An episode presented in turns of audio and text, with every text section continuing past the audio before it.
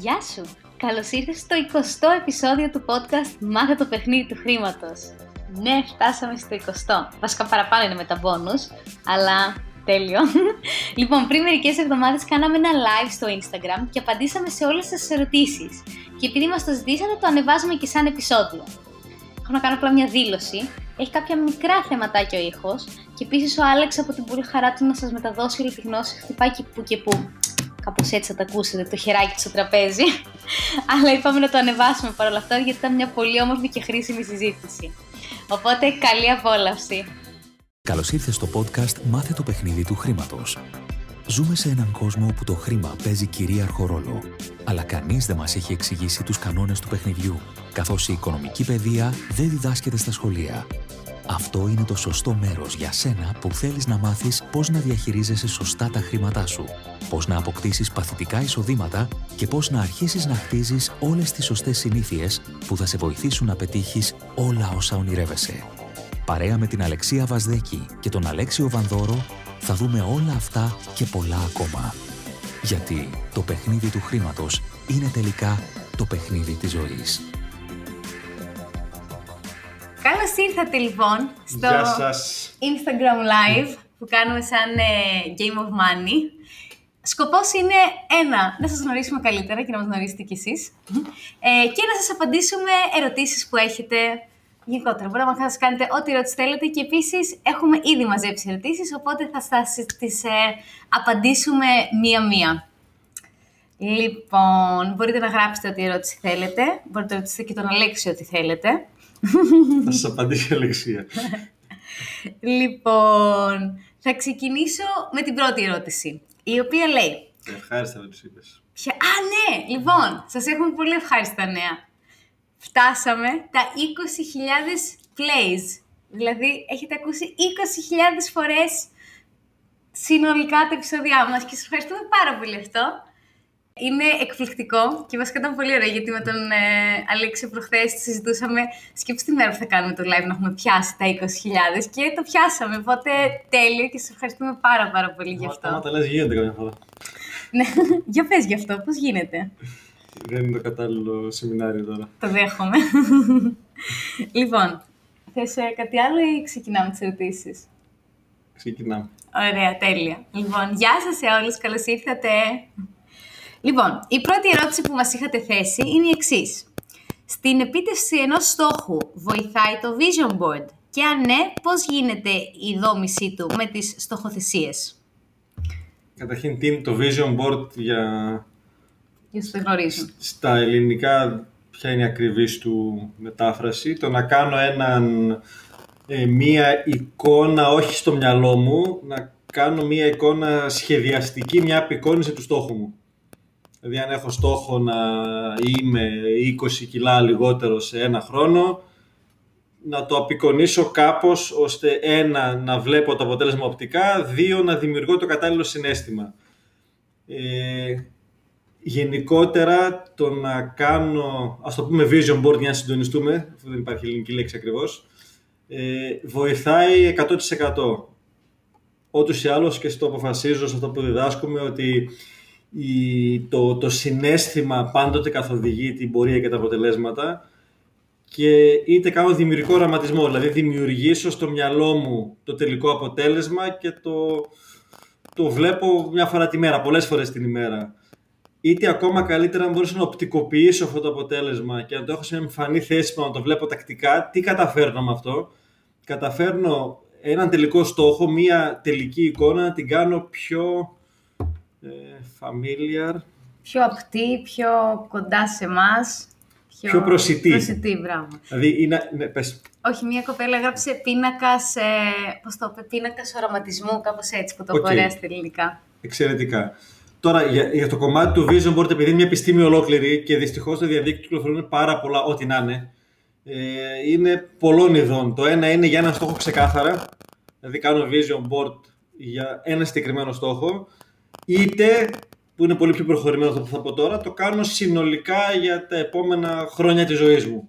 Αφήνω αυτό στην άκρη για συγκεκριμένο στόχο που δεν έχουμε το χρόνο να πούμε τώρα τα τεχνικές, είναι άλλο παιχνίδι. Η απάντηση είναι ότι ναι βοηθάει. Πολύ. Προσοχή, προσοχή, προσοχή. επειδή αυτά τα οποία σκεφτόμαστε και ειδικά αυτά που αποτυπώνουμε κιόλας σε χαρτί ε, γίνονται πραγματικότητα, πώς θα το βάλετε; Έχω καλό φίλο και μαθητή και δεν θα πω το όνομά του για πολλούς λόγους, δεν έχω την άδεια δηλαδή, ο οποίος έκανε vision board για ένα συγκεκριμένο στόχο, μεγάλο στόχο, ε, που είχε σκοπό να φαντάστηκε μία συγκεκριμένη εικόνα, ένα σκηνικό, να είναι αυτός μέσα και να κάνει κάτι, αλλά δεν το έκανε με τον βέλτιστο τρόπο και το βίωσε αυτό το σκηνικό, αλλά από την απέναντι πλευρά. Δηλαδή να μην είναι αυτός που το έκανε, είναι αυτός που ήταν προσκεκλημένος εκεί. Αλλά ήταν όπως ακριβώς το οπτικοποίησε, το έζησε ο άνθρωπος. Οπότε θέλει, ε, όπως κάθε τεχνική, να μάθουν να την κάνουν σωστά. Ισχύει, απόλυτα. Καλά, και γενικότερα η στοχοθεσία είναι κάτι το οποίο βοηθάει στο εννοείται άμα θέλεις να πετύχεις κάτι, ο τρόπος βασικά για να μην το πετύχεις είναι να μην το βάλεις στόχο. Οπότε το πολύ σημαντικό είναι να βάζετε ένα στόχο, ναι, να το οραματιστείτε και να φτιάξετε το πλάνο με σκοπό να μπορέσετε να το πετύχετε κιόλας. Επόμενη ερώτηση. Θα μπορούσατε να εξηγήσετε τι είναι το fund. Ωραίο. Σου εξηγήσω και εσένα. Πήρε τηλέφωνο, τα λέω και εγώ ανοιχτά να ξέρετε, έτσι δεν έχουμε θέματα μεταξύ μας. Παίρνει τηλέφωνο προφέ, μου διαβάζει τις ερωτήσεις που έχουμε μαζέψει και τι μου πει, μου λέει τι είναι το fund. Ναι, και, ναι. Μου λέει, και μου λέει η χρηματοδότηση. Λέω καταπληκτικό. Αυτή ναι, είναι... είναι το funding η χρηματοδότηση. είναι η μετάφραση του fund. Ναι. Ε, στα χρηματοοικονομικά, το, το fund είναι ένας ε, χρηματοοικονομικός οργανισμός, θα το πω με πολύ απλά λόγια, συνήθως είναι μια ιδιωτική εταιρεία, εταιρεία ιδιωτικού δικαίου, η οποία σαν σκοπό έχει, σαν καταστατικό, να συλλέγει χρήματα ή επενδυτών ή μικροεπενδυτών από 500 και 1000 ευρώ μέχρι εκατομμύρια ευρώ και με αυτά τα χρήματα να επενδύει ε, με μια διασπορά κεφαλαίου σε, είτε σε υψηλού ρίσκου πράγματα, μπορεί να είναι από, ε, από Forex και τέτοιου είδους πλατφόρμες ε, μέχρι να επενδύει σε σε εταιρείες οι οποίες κάνουν project μέχρι να μπαίνει μέτοχος σε εταιρείες. Γενικά έχει μια διασπορά στο πορτφόλιό της από λίγο, μικρά, μικρές αποδόσεις μέχρι μεγάλες αποδόσεις και από αυτές τις αποδόσεις που έχει πληρώνει στους μετόχους του fund αντίστοιχα σε κάθε χρόνο κάποια χρήματα πίσω. Είτε μερισματικά είτε με συγκεκριμένες αποδόσεις και το καθεξής.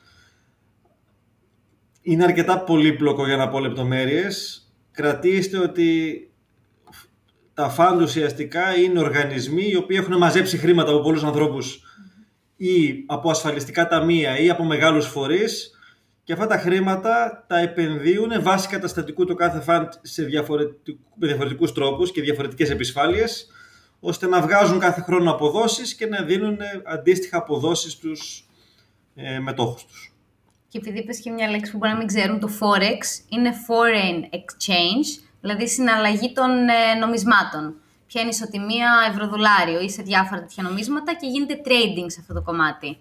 Αυτό έτσι για να έχετε μια αίσθηση, όποιος δεν ξέρει τι είναι το Forex. Τώρα, άλλη ερώτηση. Και επίσης, αν έχετε κι εσείς εκεί ερωτήσεις, ε, εμείς θα περάσουμε όλες εδώ που έχουμε, αλλά μας ρωτάτε και τις απαντάμε και live εννοείται. Ε, σε ποιον μπορώ να απευθυνθώ για να με βοηθήσει να κάνω μια σωστή επένδυση; Αχα. Να πω εγώ; Αυτή είναι η ερώτηση. Αυτή είναι η ερώτηση. Λοιπόν, εδώ έχουμε εμείς ερωτήσεις. Γεια σου, μαμά. Εδώ έχουμε εμείς πολλές ερωτήσεις. Η ερώτηση είναι τι κεφάλαιο έχεις, ε, αρχικά, για να σου πούμε, πόσο χρόνο έχεις, τι απόδοση θες να έχεις; Οπότε, για όποιον έχει κάνει αυτή την ερώτηση, άμα θέλει πιο συγκεκριμένη απάντηση, χρειάζεται να μας στείλει ένα email με αυτές τις απαντήσεις πόσο χρόνο θες, πόσο χρόνο έχεις να διαθέσεις, αν έχεις να διαθέσεις, πόσο χρήμα έχεις να διαθέσεις και τι είδους απόδοση ή ρίσκο είσαι διατεθειμένος να πάρεις, για να απαντήσουμε πιο συγκεκριμένα, επειδή αυτή είναι μια αρκετά γενική ερώτηση.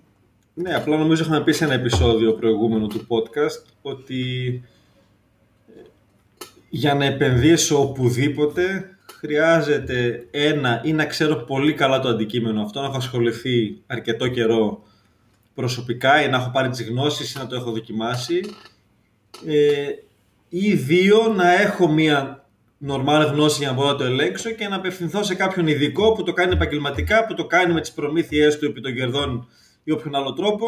Άρα να δώσω την ευθύνη σε κάποιον που γνωρίζει και είναι επαγγελματίας και φυσικά θα πάρει και την προμήθεια από ό,τι θα συμβεί εκεί. Αλλά και πάλι, όπως σωστά είπε η Αλεξία, είναι μια πολύ απλή ερώτηση που έχει πολλές παραμέτρους από πίσω. Δηλαδή, άλλο να έχω 1000 ευρώ, άλλο να έχω 100.000 ευρώ, άλλο να έχω 10 εκατομμύρια ευρώ. Μμ.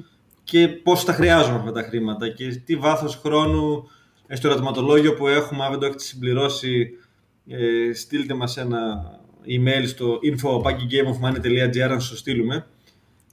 Πες το email info, παπάκι, gameofmoney.gr λίγο γρήγορα εγώ.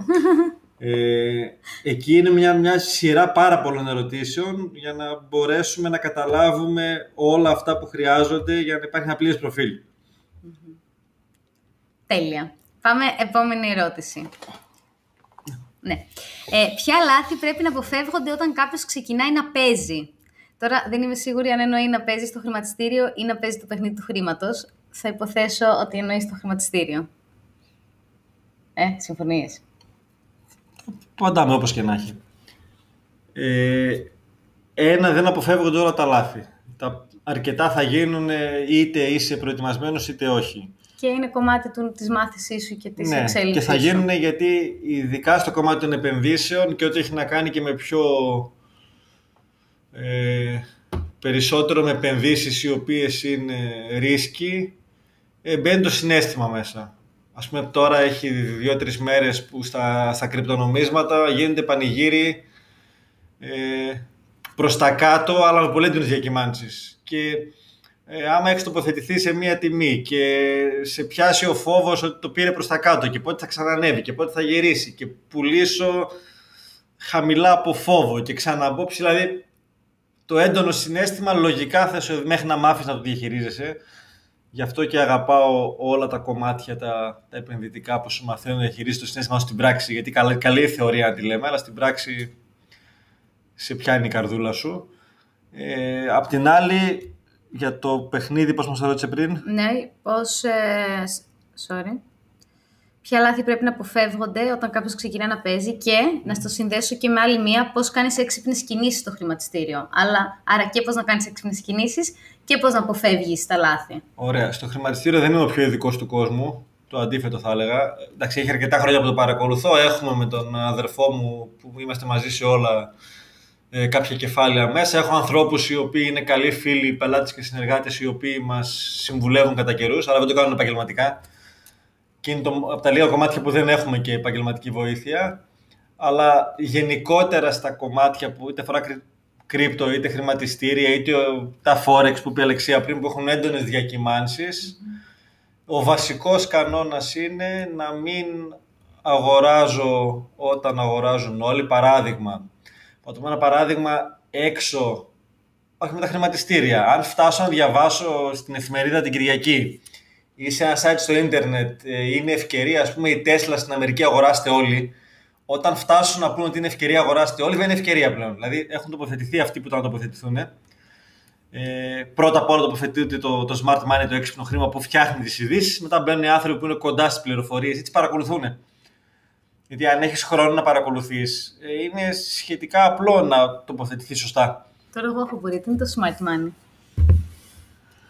Το smart money είναι οι άνθρωποι οι οποίοι έχουν τα μεγάλα κεφάλαια παγκοσμίως και είναι αυτοί οι οποίοι διαμορφώνουν τις ειδήσεις. Είναι είτε αυτοί που τυπώνουν το χρήμα είτε αυτοί που έχουν το πολύ το χρήμα. Οκ. Και μπορούν εύκολα να ανεβοκατεβάσουν τιμές και αξίες ακριβώς που έχουν πάρα πολλά κεφάλαια. Τέλεια. Μέσα. Και μπορούν να το κάνουν συνειδητά, δηλαδή να ρίξουν την τιμή μιας μετοχής για να πουλήσει ο κόσμος από φόβο και να αγοράσουν αυτή χαμηλά και την ξαναπάνε πάνω. Κίνουν την οικονομία εκείνο. Μπράβο, αυτό θα γίνει τότε ή άλλως. Μμ.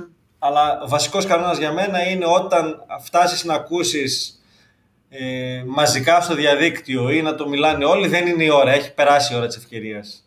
Είχαμε κάνει ένα επεισόδιο που λέγαμε ότι τα χρήματα βγαίνουν όταν αγοράζεις έξυπνα και χαμηλά. Και μη, δεν χρειάζεται να πουλάς από φόβο. Και πάλι κάτι που έχουμε πει σε επεισόδιο, αν δεν κάνω λάθος, είναι να μην σε πιάνει και να μην μας πιάνει, δεν είμαστε απ' έξω εμείς, το, ε, πώς το πω, η προσδοκία ότι γιατί ήταν η μετοχή 20.000, εγώ την πούλησα στα 22 και πήγε 25. λάθος είναι να μην βάζω στόχους από πριν. Όταν αγοράζω κάτι, βάζω στόχο και πότε θα το πουλήσω. Και ας πάει μετά και 10 φορές πάνω. Δεν χρειάζεται να σιχτιρίζω.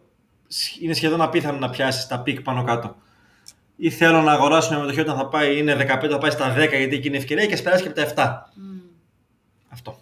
Και νομίζω αυτό που είπες ότι στο χρηματιστήριο ένα από τα πιο σημαντικά είναι η ψυχολογία. Δηλαδή, ο θείος μου που είναι χρηματιστής, ξέρω ότι το 80% του χρόνου το αφιερώνει σε βιβλία ψυχολογίας. Ε, τα, ξέρει τα πάντα για την οικονομία εννοείται, αλλά ψυχολογία έχει άπειρα βιβλία και διαβάζει γιατί όλα είναι εδώ εν τέλει. Και αν θέλει κάποιος, γιατί για παιχνίδι, και μιλάμε για παιχνίδι, θες να μάθεις έναν κλάδο να ασχολείσαι, ξεκίνα με πολύ λίγα χρήματα. Στο προσωπικό μου παράδειγμα, όταν αποφάσισα λίγο με τα κρυπτονομίσματα να μάθω τι συμβαίνει παραπάνω, και επειδή μου είχε πει ένας καλός φίλος κάποτε, μου είχε κλασική ιστορία, δεν την έχω πει στο podcast. Ε, δεν έπαιζα ποτέ πόκερ με χαρτιά ήξερα, αλλά πόκερ δεν έπαιζα. Οπότε έπαιζε η παρέα μου και του αδερφού μου στη Θεσσαλονίκη. Έχω φτάσει 20 κάτι χρονών και λέω θέλω να μάθω κι εγώ. Είχε χαβαλέ. Οπότε πάω στο, σε ένα κολλητό και του λέω: Τζόρτ, θέλω να μου μάθεις πόκερ. Ξεκινάει να μου δείχνει ο άνθρωπος, βαρέθηκε στο μισάωρο. Μου λέει: Άστο, το βράδυ. Ε, στα πρώτα 300 ευρώ θα έχεις μάθει να παίζεις. ε, το, το παρασύνθημα στο αστείο αυτό είναι ότι ε, εάν δεν βάλεις λίγα πραγματικά χρήματα κάπου για να σε. Ε, για να σε πονάει, ας το πω έτσι, τη διαδικασία αυτή, τότε δεν θα μάθεις και ποτέ. Άρα ξεκίναμε λίγα χρήματα τα οποία δεν θα σε πειράξει να τα χάσεις, αλλά θα σε. Πώς το πω, κάνει trigger το συνέστημα, θα σου ενεργοποιήσει το συνέστημα. Ναι. Δηλαδή το να, να το κοιτάς έτσι λίγο με ενδιαφέρον. Εγώ στα κρύπτο έτσι ξεκίνησα με ένα διχίλιαρο για να έχει ενδιαφέρον. Τώρα τα κεφάλαια που έχω μέσα είναι πολύ περισσότερα μεν, αλλά και η εμπειρία πολύ μεγαλύτερη δε. Σούπερ. Λοιπόν, ενδιαφέρουσα ερώτηση τώρα. Ε, πώς μπορώ να χτίσω παθητικά εισοδήματα ή γενικότερα πώς μπορώ να αυξήσω το εισόδημά μου; Πες τους. λοιπόν, καλά, αρχικά για να κάποιος να αυξήσει το εισόδημά του, ένα, για κατά την άποψή μου τώρα, λέω έτσι, χρειάζεται να πει ότι θα αφιερώνω χ επιπλέον ώρες μέσα στην εβδομάδα μου για να κάνω κάτι παράλληλα, γιατί αν συνεχίσεις να κάνεις αυτό που κάνεις κάθε μέρα, εννοείται θα έχεις τα ίδια αποτελέσματα. Άρα είμαι διατεθειμένος να αφιερώνω 5, 10, 15, 20 ώρες την εβδομάδα για να χτίσω παράλληλα κάτι άλλο, επιχειρηματικά, επενδυτικά, ό,τι είναι αυτό. Το δεύτερο είναι να αυξήσω κιόλας την αξία μου σαν άνθρωπος. Δηλαδή, πώς μπορώ εγώ να γίνω ακόμα καλύτερος, έτσι ώστε να αξίζω περισσότερα, είτε στη δουλειά που είμαι τώρα, είτε σε οτιδήποτε άλλο κάνω. Τώρα, όσον αφορά τα παθητικά εισοδήματα, η αλήθεια είναι ότι Λες πάρα πολλά στο και γι' αυτό. Ενώ ναι. υπάρχουν πάρα πολλά διαφορετικά. Έχει απόλυτο δίκιο η Αλεξία. Προφανώς χρειάζεται παράλληλα με ό,τι κάνω. Ένας τρόπος είναι να αυξήσω στην υπάρχουσα εργασία με τα εισόδηματά μου, ανεβάζοντας την αξία μου. Είτε υπαλληλικά, είτε σαν επιχειρηματίας, μικρομεσαίος ή ό,τι. Ε, αν παίρνω 10 ευρώ την ώρα, πάω να κάνω 20 ευρώ την ώρα. Οκέι, okay, δεν μιλάμε για αυτό το παιχνίδι του χρήματος, αλλά ένας τρόπος στο ερώτημα αυτό να αυξήσω τα εισοδήματά μου. Mm-hmm. Αυτό δεν σημαίνει παθητικά εισοδήματα φυσικά. Ε, το δεύτερο, εάν κάποιος απορεί πού θα βρει τις 10-15 ώρες, πού θα τις βρει; Πού θα τις βρει; Στο, Στο χρόνο είναι χρήμα. Όχι. πού το έχουμε το. Το βίντεο το δικό σου καλέ. Α, στο. στο βρεσχρόνο.gr γράφεται V-R-E-S χρόνο με X βρεσχρόνο.gr Έχουμε ένα δωρεάν βίντεο που έχουμε ένα 20 λεπτό βίντεο, το έχω φτιάξει εγώ, όπου μπορείς να βρεις επιπλέον ώρες μες στην εβδομάδα σου. Βρες χρόνο.gr. Πολύ ωραίο. Τώρα στο κομμάτι των παθητικών εισοδημάτων μου είναι πολύ ερώτηση που είναι το, ε, αυτό που θέλουν οι περισσότεροι και μας το ρωτάνε όντως, δηλαδή κάποιος βλέπει το παιχνίδι του χρήματος, αν δεν έχετε δει ακόμα το e-course πραγματικά αξίζει τον κόπο, είναι, το ξέρω ότι είναι 5 ώρες, ε, το αναφέρω επειδή παίρνω διάφορα τηλεφωνήματα και μηνύματα κατά καιρούς και όσο καλά και να τα γράφουμε εμείς, δεν συντονιζόμαστε πάντα με αυτόν που το διαβάζει. Το e-course δεν είναι κάτι που είναι live στο ίντερνετ. Το παίρνεις στο gameofmoney.gr και έχεις πρόσβαση για τρεις μήνες. Το βρει όποτε θες και όσες φορές θες. Άρα δεν είναι κάτι που χρειάζεται, γιατί μου στέλνει μήνυμα πότε πρέπει να το δω, όποτε γουστάρεις και με ό,τι ρυθμό θέλεις.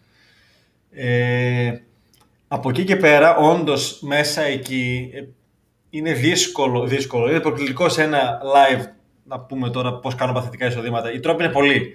Είναι από ε, να αρχίσω να βάζω τα χρήματα μου δουλεύουν για μένα σε οποιαδήποτε μορφή, από χρηματιστήριο μέχρι κρύπτο, μέχρι forex, μέχρι οτιδήποτε, με το να είμαι μέτοχος σε εταιρείες, με το να έχω ακίνητα και να τα νοικιάζω, με το να κάνω αγοραπολισίες ε, ακινήτων, με το να ε, συμμετέχω σε εταιρικές μορφές όπου θα βάλω χρήματα και θα δουλεύουν οι άλλοι, από το να βάλω εγώ το χρόνο και να επενδύσουν άλλοι πάνω μου, μπορώ να το πω τόσο γρήγορα για πάρα πολλή ώρα, είναι, είναι ατελείωτα. Ε, βήμα-βήμα. Το ένα είναι να καταλάβω πού βρίσκομαι σήμερα και ότι έχω να κάνω κάτι διαφορετικό. Το δεύτερο είναι αφού το πάρω απόφαση αυτό να δω ότι υπάρχουν παραπάνω ώρες και αυτές μπορώ να τις αξιοποιήσω. Από εκεί και πέρα υπάρχουν τρόποι να δημιουργήσω όντως ε, εισοδήματα παράλληλα με ό,τι κάνω. Τέλεια. Και πάμε. Έχουμε μερικές ακόμα ερωτήσεις. Αν έχετε κάτι άλλο που θέλετε να ρωτήσετε, το γράφετε και στο live να το δούμε. Το πρώτο είναι πόσο μετράει. Το πρώτο. Είναι δέκατη ερώτηση. πόσο μετράει ένα πτυχίο στις μέρες μας; Να απαντήσω. Ναι. Ωραία. Καθόλου. Ε, η απάντηση είναι εξαρτάται για μένα από το τι θες να κάνεις και πού θες να πας. Σίγουρα ένα πτυχίο μπορεί να σου δώσει γνώσεις ή εξειδίκευση για ό,τι θέλεις να κάνεις μελλοντικά. Ε, αλλά από εκεί και πέρα, ένα λάθος που κάνουμε είναι ότι πιστεύουμε ότι παίρνουμε το πτυχίο και εκεί σταματάνε οι γνώσεις μας, που αυτό δεν ισχύει. Χρειάζεται δηλαδή ίσα ίσα μετά το πανεπιστήμιο ακόμα περισσότερο να ψάχνεις, να διαβάζεις, να, να, να, να, να. Και μετά από εκεί και πέρα εξαρτάται το αν θέλεις, για παράδειγμα, να, είσαι, να έχεις τη δικιά σου επιχείρηση. Μπορεί να μην χρειάζεται υποχρεωτικά να έχεις πτυχίο. Αν θες να πας σε μια εταιρεία που ψάχνει κάτι πολύ εξειδικευμένο και πολύ συγκεκριμένο, ναι, χρειάζεται. Οπότε εκεί είναι ανάλογα με το ποιοι είναι οι στόχοι σου, πού ονειρεύεσαι να πας, τι θες να κάνεις, για το αν αυτός είναι ο δρόμος για σένα ή όχι. Και να προσθέσω κάτι και για το μεταπτυχιακό. Δεν το έχω ρωτήσει, αλλά θα το πω. Ε, επίσης για το μεταπτυχιακό, ξανά προσωπική μου άποψη, για μένα είναι προτιμότερο, εκτός αν χρειάζεται να εξειδικευτεί σε κάτι πολύ συγκεκριμένο, είναι καλύτερα να το μάθεις στη δράση και στην πράξη. Δηλαδή, έχω σπουδάσει οργάνωση και διοίκηση επιχειρήσεων. Το να πάω να κάνω και ένα MBA, που ξανά είναι οργάνωση και διοίκηση, πολύ πιο βέβαια εις βάθος. Εγώ προτιμώ να αφιερώσω αυτό το χρόνο στο να εργαστώ σε μια επιχείρηση, σε ένα startup ή κάπου ή να κάνω κάτι δικό μου και να τα μάθω όλα αυτά στην πράξη. Προσωπική άποψη. Και εννοείται ότι είναι καλό το να κάνεις και μεταπτυχιακό και τα λοιπά. Σε αυτό που διαφορούμε με τον Άλεξ και συμφωνούμε απόλυτα, είναι ότι στο να κάνεις ε, τρία μεταπτυχιακά, τέσσερα και άλλα δύο διδακτορικά και ποτέ ουσιαστικά με αυτόν τον τρόπο να μην μπαίνεις στη δράση. Τη δική μου άποψη θα τη βρείτε. Είχα πριν από τρία-τέσσερα χρόνια πάρα πολύ καλή φίλη και παλιά παλιά τους στο γραφείο, με ένα φροντιστήριο έτσι, πρωτοποριακό αγγλικών με είχε φωνάξει στη Θεσσαλονίκη να κάνω μια ομιλία μισάωρη σε ένα event που είχαν με τα παιδιά στα πτυχία τους και ο τίτλος που είχαμε συμφωνήσει και είχαμε ήταν «Γιατί να πάρω πτυχίο μαμά». Όταν μπείτε στο YouTube, στο Alex Μαντόρο σε μένα και βάλετε σε πληκτρολογήσετε «Γιατί να πάρω πτυχίο μαμά», Βέβαια μια τριετία πίσω είναι. Έχω ένα 20 λεπτό μισάωρο βίντεο, όλη την ομιλία εκείνη, που πραγματικά αναλύω σε, σε βάθος την άποψή μου για το κομμάτι αυτό. Συμφωνώ με την Αλεξία σε ό,τι είπε και έχει και λίγα ακόμα layers ας πούμε, από κάτω. Οπότε θα σας, για να μην φάμε όλη την ώρα εδώ, θα σας παραπέμψω εκεί. Ε, στο ερώτημα, τώρα δεν καταλαβαίνω, βλέπω ναι. το όνομα, αλλά το διαβάζω. Ε, γιατί μόνο τρεις μήνες στο e-course; Θα σου απαντήσω γιατί μόνο τρεις μήνες στο e-course. Ε, έχουμε την ανάγκη ως άνθρωποι να... Κάτσε να σου το απαντήσω με, με απλό τρόπο. Όχι απλό λόγο κατανόησης, χωρίς να το ανοίξω πολύ. Πιστεύω βαθιά ότι τη γνώση όταν την πάρω και τη βάλω σε εφαρμογή δεν χρειάζομαι πλέον τη, το μπούσουλα, την πηγή ή το να κρατήσω το βιβλίο ή το να κρατήσω... Πάρτε μια παράδειγμα από τον εαυτό σας. Πόσες φορές έχετε πάει σε σεμινάριο, ένα, δύο, εκατό σεμινάρια, έχετε κρατήσει ατελείωτες σημειώσεις από εκεί. Πολλοί ηχογραφούν και τα σεμινάρια, ενώ απαγορεύεται σε αρκετά, αλλά επιτρέπετε. Και λες, ε, θα, θα το ξαναδώ ή θα το ξανακούσω κάπου; Ποτέ. Ποτέ. Γιατί ένα, είναι τόσο γρήγορο οι ρυθμοί που κινούμαστε, τόσο πολλή πληροφορία που δεν, δεν υπάρχει χρόνος για να το κάνω. Δύο, πιστεύω βαθιά ότι ό,τι είναι να πάρω από ένα σεμινάριο εκείνη τη χρονική στιγμή το παίρνω πραγματικά και είναι αυτό που χρειάζομαι. Τρία, είναι φόβος από πίσω το να χρειάζεται κάτι το δω και να το ξαναδώ. Αν λοιπόν πάρω τα βασικά και σε τρεις μήνες μπορεί να το δεις και δέκα φορές άμα έχεις διάθεση και πραγματικά μπει στη δράση και αρχίσουμε και παρέα να κάνουμε πράγματα, είναι το λιγότερο που θα χρειαστείς. Παρ' όλα αυτά, επειδή αρκετοί άνθρωποι ε, μας έχουν στείλει κατά καιρού email 5-6 μήνες μετά, αχ, έχω ανάγκη να δω κάτι ακόμα, τους ξανανοίγουμε για ένα-δύο μήνες. Δεν είναι θέμα οικονομικό, είναι θέμα ουσίας για μένα. Δεν έχουμε πει ποτέ σε κανένα τίποτα. Που μας το ξαναζήτησε εκ των υστέρων. Καλησπέρα σε όσου μας γράψατε καλησπέρα επίσης. Και τελευταία ερώτηση από εδώ και μετά τι άλλο θέλετε μας ρωτάτε κι εσείς. Ε, υπάρχουν επενδύσεις με σίγουρο κέρδος και ελάχιστο ρίσκο; Αν ναι, ποιες είναι και σε ποιον θα μπορούσα να απευθυνθώ για να με κατευθύνει; Έχει δύο σκέλη ερώτηση, οπότε πάμε στο πρώτο σκέλος και μετά θα πω το δεύτερο. Ξαναβιάβασα την. Αν υπάρχουν... Υπά, υπάρχουν επενδύσεις με σίγουρο κέρδο και ελάχιστο ρίσκο. Και αν ναι, σε ποιον θα μπορούσα να απευθυνθώ για να με κατευθύνει; Επειδή αντιφατική ερώτηση, ε, εάν υπάρχει σίγουρο κέρδος, δεν υπάρχει ρίσκο. Ναι. Άρα η σωστή ερώτηση είναι αν υπάρχουν επενδύσεις με ελάχιστο ρίσκο. Και γιατί λέω, παιδιά, ακόμα η προηγούμενη γενιά από εμάς υπήρχε τα ομόλογα του ελληνικού δημοσίου με τη σφραγίδα του δημοσίου εγγύηση. Ε, ακόμα και αυτά κουρεύτηκαν μέσα στα capital και στην Κύπρο έγινε το ίδιο. Και τώρα, ας πούμε, υπάρχει ψευδέστηση στον κόσμο ότι μέχρι 100.000 ευρώ αναλογαριασμό τα χρήματα είναι διασφαλισμένα από την Ευρωπαϊκή Ένωση. Δεν είναι. Δηλαδή, άμα φτάσει η στιγμή να τα να τα χρειαστούν τα χρήματα, θα γίνει 10 χιλιάρικα αυτό ή 0. Και μάλιστα έχει περάσει νόμος στην Ευρωπαϊκή Ένωση, δεν το ξέρει σχεδόν κανείς, όπου σου λέει καταφέτεις τα χρήματά σε μια τράπεζα. Ε, εάν η τράπεζα κάνει κακές επιλογές, δηλαδή δανείσει ε, σε λάθος ανθρώπους και εφαλυρίσει, δεν έχει ευθύνη να σε καλύψει κανείς. Το γράφει αυτό μέσα, να το διαβάσει στα ψηλά γράμματα. Απλά πρέπει για να διαλέξω ανάμεσα στη Eurobank και στην Πυραιώση και στην Εθνική να κάτσω να μελετήσω πού επενδύει κάθε τράπεζα. Τρέλα. Αυτά δεν τα βρείτε πουθενά γραμμένα ή πουθενά τα λέει στον κόσμο. Άρα δεν υπάρχει η έννοια τη επένδυση περιέχει ρίσκο. Τώρα υπάρχουν επενδύσεις με χαμηλό ρίσκο, υπάρχουν επενδύσει με ψηλό ρίσκο. Υπάρχουν επενδύσει με μικρές αποδόσεις, επενδύσει με μεγάλες αποδόσεις. Ε, πιστεύω βαθιά και γι' αυτό στείλουμε για ένα project πάνω σε αυτό ότι το κομμάτι που αφορά τα, τα ακίνητα, τη γη και τα ακίνητα ε, είναι ένας τομέας όπου οι αποδόσεις είναι ε, φυσιολογικές, μπορούν να γίνουν μεγάλες αν έχεις γνώση, αν έχεις χρόνο, αν βρεις κατάλληλες ευκαιρίες, αν είναι επενδύσεις που σου δίνουν 3, 4, 5 έως και 10% το χρόνο, ανάλογα με το που κινείσαι και τι ξέρεις. Ε, και γιατί έχουν χαμηλό ρίσκο, διότι έχεις στα χέρια σου το ίδιο το ακίνητο. Που σημαίνει ότι δεν πάω να επενδύσω κάπου που μπορεί να γίνει μηδέν, το ακίνητο θα έχει πάντα μία αξία και Λέγαμε στο podcast με το θέμα τον Μπάκα, δείτε το, ακούστε το αν δεν το έχετε ακούσει, ή δείτε, έχω δύο απασπάσματα στο δικό μου το YouTube, ε, όπου λέγαμε, ε, λέγαμε το θέμα τον Μπάκα στο ε, podcast αυτό, μόνο εξηγούσα και συμφωνήσαμε με το Θέμη, ότι ακόμα και αυτό που έγινε το 8 στην Αμερική με τη Lehman Brothers και τα, τα Supremes και τα ακίνητα που φαλυρίσανε και όλη η οικονομία κατέρευσε, δεν φτιάχναν τα ακίνητα.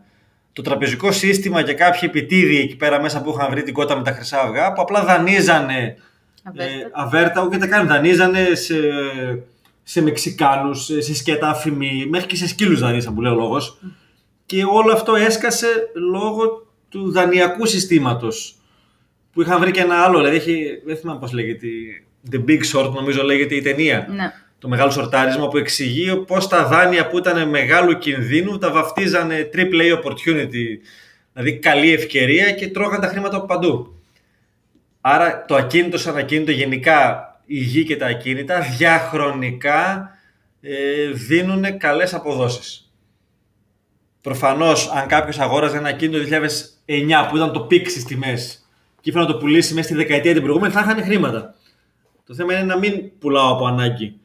Άρα τα ακίνητα είναι ένας τομέας που πραγματικά αξίζει τον κόπο. Απλά Τώρα, θέλει πολύ μεγάλο κεφάλαιο το ακίνητο. Το ακίνητο θέλει πολύ μεγάλο κεφάλαιο να το κάνω μόνος μου. Δεν μπορώ να το κάνω με 10 και 20 χιλιάρικα στην αγορά που υπάρχει σχεδόν σε καμία χώρα. Μέσα στην κρίση υπήρχαν και κάποια λίγα τέτοια.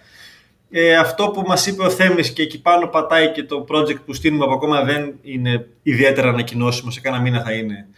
Ε, αυτό που ανέφερε ο Θέμης χαρακτηριστικά μου άρεσε η φράση και την έχω πάρει πλέον ότι είναι ανάγκη πλέον να δημιουργηθούν σχήματα μικροεπενδυτών και έλεγε ένα ωραίο παράδειγμα ότι έχει ο πατέρας του που είναι μεγάλος σε ηλικία 5.000 στην τράπεζα, αληθινό παράδειγμα. Τι μπορεί να τα κάνει, ή να πάει να πάρει κανένα μάξι μεταχειρισμένο, να κάνει λίγο τον Brooklyn, ας πούμε, τώρα στην ηλικία αυτή, ε, να πει ότι άλλαξε για μάξι, ή να τα τρώει 200 ευρώ το μήνα, 100 ευρώ το μήνα, με, σε, ναι, σε έξτρα έξοδα μέσα εκεί. Ενώ αν υπήρχε ένα μοντέλο αυτά τα χρήματα να τοποθετήσει κάπου με μια καλή απόδοση. Και καλή απόδοση σημαίνει με ασφάλεια, ένα 3-4-5%. Που είναι καλή απόδοση γιατί, γιατί σήμερα αν έχω 10.000 στην τράπεζα ή στου σιρτάρι που τα έχουν πολύ. Ε, μηδενικά επιτόκια και ο πληθωρισμός πλέον τρέχει λόγω κορονοϊού πάνω από 2% στην Ευρώπη και θα καταλήξει περισσότερο μάλλον, που σημαίνει ότι κάθε χρόνο χάνω χρήματα. Αν έχω 10.000 στην τράπεζα γίνονται 9.800, 9.600 και ούτω καθεξής. Άρα μπορώ να τοποθετήσω κάπου τα χρήματα αυτά με μια καλή απόδοση, ε, με σχετική ασφάλεια που μπορούμε να μου δώσουν τα, τα κίνητα ή η ενέργεια μέσα εκεί. Δεν λέω παραπάνω, επαναλαμβάνω το project δεν είναι έτοιμο ακόμα, το μαζεύω. Ε, πάω στην ερώτηση που βλέπω της Εφης. Γεια σου Εφη. Αν μπορούμε να εξηγήσουμε το Excel του μηνύου προπολογισμού, πώς το δουλέψουμε σωστά; Βεβαίως. Ναι. Θα πάω στο επεισόδιο του podcast 3. όχι. Προφανώς το έχει κατεβάσει. Ναι, απλά στο 3 εξηγούμε. Α, Α όχι. Μ, περίπου εξηγούμε. Ναι. Πρέπει να σου πω. Ναι. Ε, μισό λεπτό να το φέρω στο μυαλό μου. Ναι, ουσιαστικά, τι χρειάζεται να κάνεις; Να καταγράψεις τα έξοδα τα οποία πιστεύεις ότι έχεις κάθε μήνα στη μία από τις, στήλη, από τις στήλες. Αν έχεις να βάλεις λάστιχα μια φορά το χρόνο, το διαιρείς δια 12 και βάζεις, το βάζεις ένα κάθε μήνα. Και μετά θα κάνεις tracking, δηλαδή θα καταγράφεις κάθε μήνα πραγματικά πόσο ξοδεύεις και στη δεύτερη στήλη θα βάλεις αυτά που πραγματικά ξόδεψες. Οπότε έτσι βλέπεις, έχεις κάνει και ένα προϋπολογισμό, τι ξοδεύω στο μήνα. Και δεύτερον, βλέπεις πραγματικά τι ξοδεύεις και μπορείς να το συγκρίνεις. Για να κάνεις και τις κατάλληλες ε, αναπροσαρμογές, αν χρειάζεται. Είτε μπορείς να συνειδητοποιήσεις ότι ξοδεύεις πολλά ε, περισσότερα, άρα χρειάζεται να το δεις αυτό, ή ότι ξοδεύεις λιγότερο, οπότε μπορείς να βάλεις περισσότερα στην άκρη, να επενδύσεις κάποια χρήματα, οτιδήποτε τέτοιο. Ελπίζω να σε κάλυψα. Και αντίστοιχα στα έσοδα, αν έχεις πάνω από μία πηγή, θα τις καταγράψεις. Ναι, αυτό είναι στο πάνω ναι, κομμάτι. Στο επεισόδιο εκείνο λέγαμε ότι υπάρχουν πολλά έξοδα τα οποία δεν φαντάζομαι καν ότι υπάρχουν και οφείλω να τα καταγράψω. Από mm-hmm. μικροέξοδα, τον καφέ από έξω μέχρι τα κουλούρια που παίρνω κάθε μέρα. Θα μου πεις: OK, θα υπολογίσω και το κουλούρι που είναι 30 λεπτά. Είναι 15 ευρώ το μήνα. Και δεν λέμε να κόψω το κουλούρι τον καφέ, να, να καταγράψω. Είναι πολύ σημαντική αναγνώριση. Δηλαδή να δω που είμαι και που φεύγουν τα χρήματά μου. Να μην έχω μια αίσθηση απλά ότι βγάζω το μήνα. Και η Εφη, νομίζω το ρώτησε. Εφη μου, ναι. στο πρώτο tab, στο Excel κάτω-κάτω, έχω κάποιες οδηγίες για το πώς να το συμπληρώσεις, άμα κάτι δεν σε κάλυψε. Και άμα ακόμα έχεις απορία, στείλε μας και ένα mail ή ρώτα το εδώ, ή στείλε μας και στο info.gameofmoney.gr και θα, θα σου απαντήσουμε. Λοιπόν, και πάμε και σε άλλη μια ερώτηση. Είναι ασφαλές να εμπιστευτώ κάποιον άλλον στη διαχείριση των χρημάτων μου ή είναι καλύτερο να το κάνω μόνος μου χωρίς να έχω τις απαραίτητες γνώσεις; Τέλεια. Με την ερώτηση αυτή, προφανώς, αν δεν έχεις απαραίτητες γνώσεις, μην κάνεις τίποτα. Για να τις αποκτήσεις, όπως είπαμε και πριν από λίγο, μπορείς με ένα μικρό κεφάλαιο που να μην σε πονάει άμα το χάσεις, βασικό, ε, να ξεκινήσεις να δοκιμάζεις για να μάθεις. Οκέι, okay, καλό, μια χαρά, προχωράς ε, για μένα, το ξαναλέω, έκαστος στο είδος του και ο καθένας αυτό που κάνει καλά. Ε, αν θες πραγματικά να έχεις αποτελέσματα από ένα σημείο και μετά και δεν είναι μόνο το να έχω αποτελέσματα, μπορώ να κάθομαι 30 ώρες τη βδομάδα mm. πάνω από το ταμπλό ας πούμε και να μάθω το χρηματιστήριο άψογα, full και να απλά δεν θα έχω χρόνο για τίποτα άλλο. Δηλαδή αν σε φτιάχνει αυτό και σε χαροποιεί, σούπερ, δεν, δεν λέω το κάνει κάποιος. Αλλά αν θέλω να δημιουργήσω ροές εισοδημάτων χωρίς να βάζω χρόνο, αυτό σημαίνει παθητικό εισόδημα. Έτσι, ή να βάζω τον ελάχιστο χρόνο, τον απαραίτητο χρόνο. Οκέι, okay, και εγώ στη διασπορά που έχω, τα κοιτάω μια φορά τη βδομάδα. Κάποιοι μπορείτε κάθε μέρα για να βλέπω και πώς. Ε, ή για να μάθεις, μπορώ να παρακολουθώ πώς χειρίζεται το πορτφόλιό μου ο ειδικός που το έχω αναθέσει, αν έχω πρόσβαση, για να μαθαίνω και στην mm. πράξη. Mm. Χωρίς να πατάω τα κουμπάκια. Μια χαρά, αλλά αν δεν έχω γνώσεις, και, και επίσης, άμα θες να κάνεις ε, και Forex ε, και Bitcoin και χρηματιστήριο και όλα αυτά, πόσο χρόνο, πρέπει να ζυγίσεις το χρόνο που θα αφιερώσεις. Όχι απλά για να το κάνεις καλά, για να το μάθεις αρχικά και να φτάσεις σε ένα σημείο να το κάνεις καλά. Προσωπική μου άποψη και αυτό εγώ που κάνω σαν αλεξία, όπως αντίστοιχα και αλεξία στα περισσότερα, είναι ότι προτιμώ να καταλάβω τι συμβαίνει, να ξέρω τι γίνεται και να το κάνει ο ειδικός. Οπότε να, εγώ το χρόνο μου να τον αφιερώσω σε αυτά που είμαι εγώ ειδική και καλή. Οπότε έτσι χτίζει και τι διαφορετικές ροές. Και ουσιαστικά οι άνθρωποι που είναι οι πιο. που είναι πλούσιοι σε παγκόσμιο επίπεδο έχουν μία, δύο ή τρεις βασικές πηγές εισοδήματος που είναι αυτό που κάνουν και καλά, δηλαδή είναι η επιχειρήσή τους. Ή μπορεί να είναι άνθρωπος κορυφαίος γιατρός, κορυφαίος δικηγόρος, κορυφαίος αρχιτέκτο, δηλαδή έχει μία βασική πηγή που γουστάρει να κάνει αυτό που κάνει, ή μπορεί να έχει και από δύο-τρει τέλος πάντων επιχειρήσεις στα αριστερά τα αρτημόρια, αν έχετε δει τα βίντεό μας στο podcast, όπου του παράγει χρήμα και το χρήμα αυτό που παράγεται με ένα καλό προπολογισμό του περισσεύουν και αρκετά, τα βάζεις να δουλεύουν για αυτόν. Και συνεχώς τροφοδοτεί εκείνους τους δευτεροτρίτους κουμπαράβες που έχουμε πει επίσης σε κάποιο επεισόδιο, έχουμε κάνει και μπόλικα πλέον, και συνεχίζει αυτή η ροή. Μια χαρά. Και μεγαλώνουν οι κουμπαράδες με τα χρήματα που βάζουν να δουλεύουν για μένα και πλέον αυτά να φτάσουν να με ζούνε είναι το concept. Αλλά αυτό ξεκινάει βήμα-βήμα. Δεν ξεκινήσω. Δηλαδή, περιμένουμε. Διάβαζα ένα ωραίο σήμερα που είναι από τα κλασικά που γράφονται για το, τη νοοτροπία. Που λέει στην κοινωνία που ζούμε, θέλω μέσα σε 3 με 5 χρόνια να γίνω εκατομμυριούχος από μια επιχείρηση που θα ανοίξω ή από παθητικά εισοδήματα. Ενώ ταυτόχρονα δέχομαι να δουλεύω 40 χρόνια με έναν μισθό μέχρι να βγω στη σύνταξη να πεθάνω. Δηλαδή, και δεν θα αφιερώσω 5, 10, 20 χρόνια αντίστοιχα για να αλλάξω τα αρτημόρια. Δεν θα γίνει έτσι. Και σε πιο βαθύ επίπεδο, αν δεν αλλάξω την οτροπία μου και αυτό που πιστεύω για τον εαυτό μου, δεν θα γίνει με τίποτα έτσι. Αυτές ήταν οι ερωτήσεις. Δεν ξέρω αν έχετε εδώ κάποια άλλη ερώτηση που θέλετε. Τώρα είναι η ευκαιρία σας. Αλλιώς θα πάμε να φάμε. ναι. Βασικά να σας πούμε την αλήθεια τι θα πάμε να κάνουμε. πάμε να κάνουμε celebrate το πόσο καλά πάει το podcast. Οπότε έχουμε κλείσει να πάμε να πιούμε τα κρασάκια μας. ναι, και αυτό έχει σημασία να το πούμε. Ε, αξίζει τον κόπο πραγματικά σε ό,τι κάνετε και σας παθιάζει και με παθιάζει, ό,τι κάνετε και πετυχαίνετε σε στόχο ή σε πράγματα που δημιουργείτε, αφιερώστε λίγο χρόνο στον εαυτό σας για να του πείτε ένα μπράβο και να τον επιβραβεύσετε. Όλη μέρα ο καημένος εκεί το, το προσπαθεί. Ισχύει. Πολύ σημαντικό κομμάτι επιβράβευση και έτσι συνεχίζεις και με περισσότερο κέφι, με περισσότερη χαρά. Yes. Άψο, οπότε δεν έχουμε κάτι άλλο, σας υπερευχαριστούμε που ήσασταν εδώ. Α. Θέλουμε περισσότερα μυστικά και πληροφορίες από εσάς σχετικά με τη δημιουργία παθητικού εισοδήματος. ε, δεν υπάρχουν μυστικά, καταρχήν. Μισό λεπτάκι με το χάσω αυτό. Να το πούμε και εδώ. Ε, πρέπει να μάθουμε κι εμείς κάποια πράγματα, π.χ. γύρω από τις μετοχές, ή μπορούμε να το αναθέσουμε σε έναν ειδικό μόνο; Ωραία, απαντάω πρώτα στη Δέσποινα και ναι. μετά θα πάω στον Άλεξ πάνω. Ε, θεωρητικά μπορείς να το αναθέσεις κατευθείαν σε έναν ειδικό.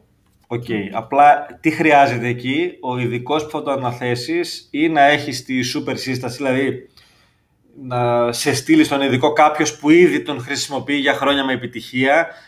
Ε, για μένα αυτό που κοιτάω πάντοτε στους ειδικούς είναι τι πορτφόλιο έχουν οι ίδιοι, είτε είναι χρηματιστήριο, είτε crypto, είτε forex. Δηλαδή, mm. OK, είμαι ειδικός. Εσύ πόσα χρήματα δικά σου έχεις μέσα, τι αποδόσει έχεις αυτά; Έλεγε κάπου, αν δεν κάνω λάθος, ο Warren Buffett ότι το, το έχω ξαναπεί, το χρηματιστήριο στην Αμερική είναι το μέρος όπου πάνε άνθρωποι με το μετρό για να παίξουν τα χρήματα αυτό που πάνε με τη Jaguar. Και είναι ο άλλος πατάει κουμπάκια και δίνει εντολές και δεν έχει παίξει 1000 ευρώ δικά του. Άρα για μένα πολύ μεγάλη σημασία παίζει αυτός που θα του δώσει τα χρήματά μου να δω τι έχει κάνει ο ίδιος και πόσα δικά του χρήματα διαχειρίζεται εκεί ή όπου.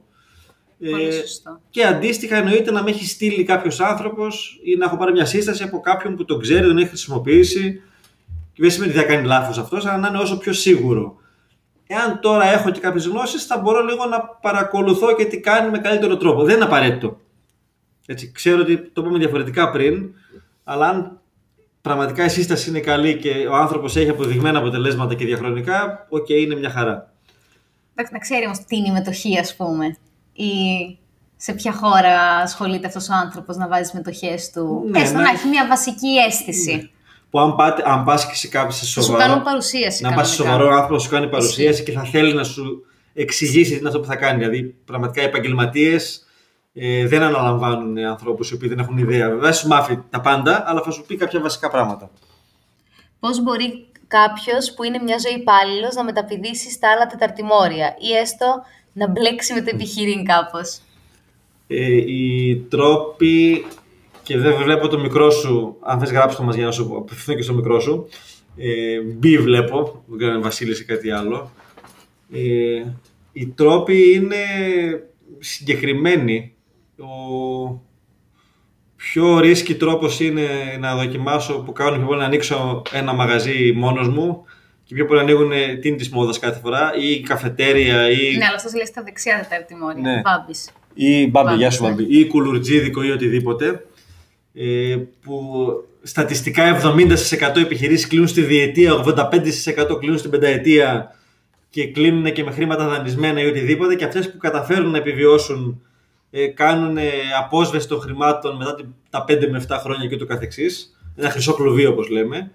Για να αλλάξω τα αρτημόρια, αν θέλω να πάω στο κομμάτι του επιχειρηματία, του πραγματικού επιχειρηματία, που έχουμε εξηγήσει τι σημαίνει ε, εκεί πέρα πάνω, τρόποι είναι από αν δεν μπορώ να ασχοληθώ με ακίνητα ή οτιδήποτε άλλο, ε, για μένα σαν Άλεξ, βρείτε μία οποιαδήποτε εταιρεία network marketing σας καλύπτει ε, τα προϊόντα, οι υπηρεσίες, ό,τι έχει, να είναι υγιής, να είναι χρόνια, να έχει πολύ καλό εκπαιδευτικό σύστημα, δηλαδή top το εκπαιδευτικό σύστημα, όπου εκεί με ελάχιστα μηνιαία κόστη θα έχεις ανθρώπους και μια εταιρεία ολόκληρη λογικά να σε υποστηρίζει για να μάθεις την οτροπία του επιχειρηματία, να πάρεις όλες τις δεξιότητες του ε, πώς μιλάω, πώς αναπτύσσομαι, να κάνεις το μάχη με τα όχι, πραγματικά αντιρρήσεις, συγκρούσεις, είναι δεξιότητες που πραγματικά για να αλλάξεις τα τιμόρια τις χρειάζεσαι, ό,τι και να κάνεις όλο το συνέστημα αυτό και θα σε βοηθήσει πάρα πολύ. Ακόμα και εκεί να μην φτάσεις στις κορυφές και να μην βγάλεις τα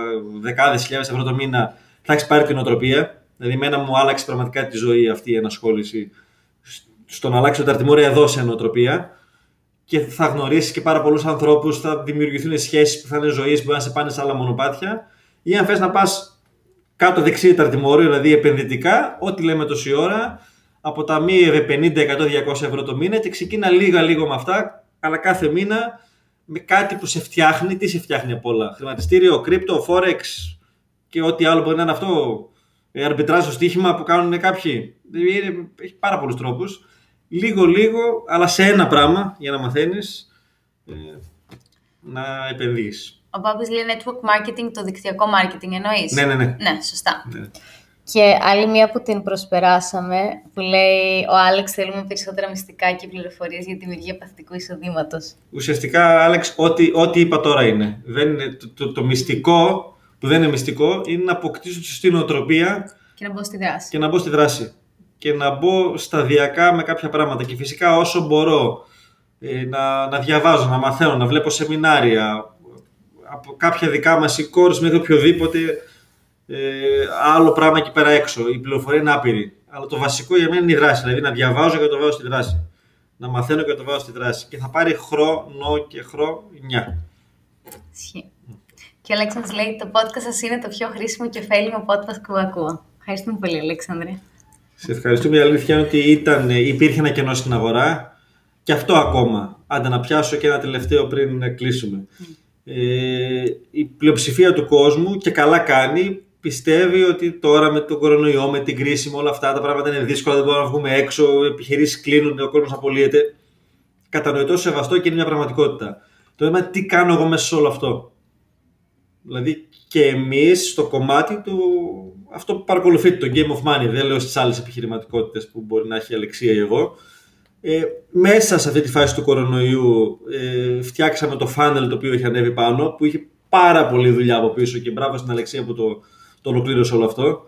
Και ήταν μια ευκαιρία να γίνει εκεί πέρα μέσα, που δημιούργησε και μία έξτρα ε, ροή εισοδημάτων. Ε, μέσα στην καραντίνα αποφασίσαμε να κάνουμε αυτό το podcast, το οποίο okay, είναι δωρεάν για όλο τον κόσμο, μας ε, αφιερώνουμε χρόνο σε αυτό, αλλά δημιουργεί ένα brand, δημιουργεί μια αναγνωρισιμότητα, δημιουργεί, έχει άλλα πέρα από το εκπληκτικό συνέστημα του να μιλάμε με ανθρώπους ότι τους βοηθάει όλο αυτό, το οποίο δεν πληρώνεται. Είναι τεράστια αξία και θα μου πεις, OK, το κάνεις όλο αυτό και από πού θα βγάλεις χρήματα. Δεν χρειάζεται να βγάλεις από όλα χρήματα. Δηλαδή στο, στο, στο personal brand που χτίζεις υπάρχουν δράσεις που σου δημιουργούν το brand στην αγορά που κάθε μέρα ανεβάζεις την αξία σου και υπάρχουν και δράσεις που θα το κάνεις αυτό monetize, σου επιστρέψει και χρήματα. Πλάκα έχει το live. Ναι, είδες, δεν πόνισε. Ισχύει, ωραία ήταν. Επίσης, παιδιά, παίζει το τσιπάς. Πρέπει να δούμε πώς είναι. Α, το podcast. Ε, μάθε το παιχνίδι του χρήματος ή Game of Money, όπως από τα διαθέτεις. Είναι σε όλες τις πλατφόρμες, δηλαδή στα, στο Apple, στο Spotify, στο ό,τι, ό,τι κινητό και να έχετε υπάρχει πάνω. Ε, θα χαρούμε πάρα πολύ αν, μας κάνει, αν σας αρέσει προφανώς να κάνετε και ένα 4-5 αστεράκια, 5 αστεράκια, όχι 4. Ναι. Να γράψετε κάτι καλό, μας βοηθάει. Αν έχεις περιοριστικές επιθέσεις γύρω από τα χρήματα ακόμα και αν μπει κάποιος στη δράση και μάθει κάποια πράγματα, γύρω από το πώς να βγάλει εύκολα χρήματα θα πετύχει. Ε, δέσποινα, εν αρχή το εύκολα χρήματα είναι σχετικό ε, και το γρήγορα. Το εύκολα μπορεί να είναι να μην χρειάζεται να βάζω τόσο πολύ κόπο, είναι το να ανεβάσω την αξία μου.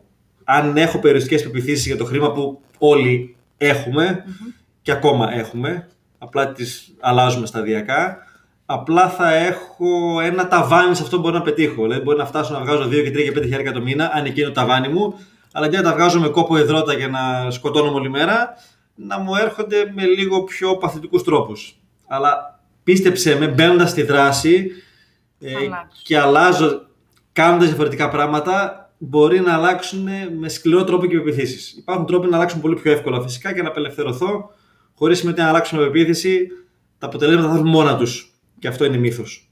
Είναι συνδυασμός των δύο. Γι' αυτό, αν θέλεις περισσότερα, μπες να δεις το αποφασίζω. Όχι χωρίς πλάκα. Το αποφασίζω είναι ένας χώρος προσωπικής ανάπτυξης, ε, όπου είμαι και εγώ μαθήτρια και εκεί μπορείς να δουλέψεις πάρα πολύ. Οι σου είναι εκπληκτικό. Οπότε αυτό μπες να το δεις κάποια άλλη στιγμή. Και έχουμε άλλη μια ερώτηση από τον Βάμπη. Επειδή δεν έχω ιδέα τι είναι το Forex, το Bitcoin, Crypto κτλ., μόνο ακουστά τα έχω, πρέπει να πιάσω ένα π.χ. και να ασχοληθώ να το μάθω και μετά να επενδύσω. Μπάμπη, θα σου πω, αν δεν έχεις δει το Game of Money, πάρ το δες το, λέω με όλη μου την αγάπη. Εκεί πέρα μέσα τα αναλύω αρκετά το καθένα στη θεωρία, να καταλάβεις τι είναι απλά σε τίτλους. Ε, και αφού το δεις, στείλε μας ένα μήνυμα, ένα email. Το κάνουμε με όλους τους ανθρώπους που το έχουν δει.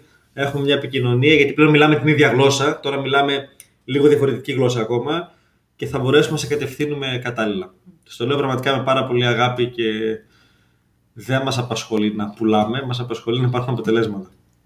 Η Δέσποινα θα κάνει ακαδημία την Τετάρτη. Τέλειο. Μπράβο Δέσποινα.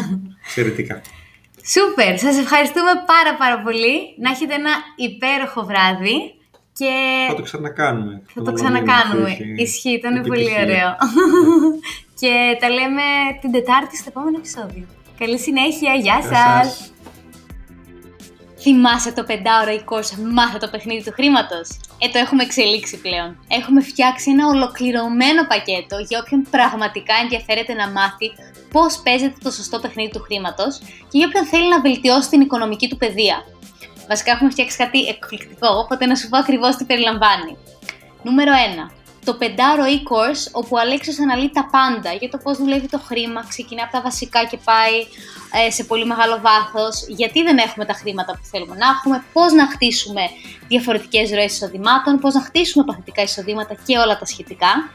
Νούμερο 2. Το συγκεκριμένο e-course το δίνουμε και σε ηχητικό για να μπορείς να το ακούς από όπου θες και όποτε θες. Νούμερο 3. Ένας οδηγός για να δημιουργήσεις τον οικονομικό σου προπολογισμό εύκολα και γρήγορα. Νούμερο 4. Έναν οραματισμό για το πώς να αποκτήσεις περισσότερα χρήματα. Εκπληκτικός είναι. Και νούμερο 5. Ένα πάρα πολύ ωραίο e-book το οποίο λέγεται Οικονομικά για παιδιά και για μεγάλα παιδιά. Είναι και για μικρά και για μεγάλα παιδιά. Πέρα από αυτό όμως έχουμε και τρία δώρα.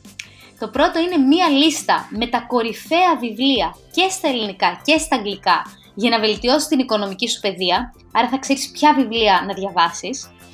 Το δεύτερο δώρο είναι πρόσβαση στα ειδικά newsletter και στο κλειστό facebook group που έχουμε μόνο για αυτούς που έχουν παρακολουθήσει το παιχνίδι του χρήματος και θέλουν να ενημερώνονται για τις οικονομικές εξελίξεις και να αναπτύσσουν τις οικονομικές τους γνώσεις. Και το τρίτο δώρο είναι μια διαδικτυακή συνεδρία 30 λεπτών για τη δημιουργία ενός πλάνου με σκοπό την υλοποίηση όλων όσων έμαθες. Είναι ένα πραγματικά ολοκληρωμένο πακέτο, οπότε για να το δεις αναλυτικά μπες στο link που έχουμε βάλει σημειώσει αυτού του επεισοδίου, εκεί που λέει πακέτο μάθε το παιχνίδι του χρήματος, πατάς αυτό το link και μπορείς να το αποκτήσεις και τώρα που είναι σε μια εκπληκτική προσφορά. Το έχουμε κάνει έτσι ώστε να είναι προσιτό σε όσο περισσότερο κόσμο γίνεται. Τα λέμε στο επόμενο επεισόδιο.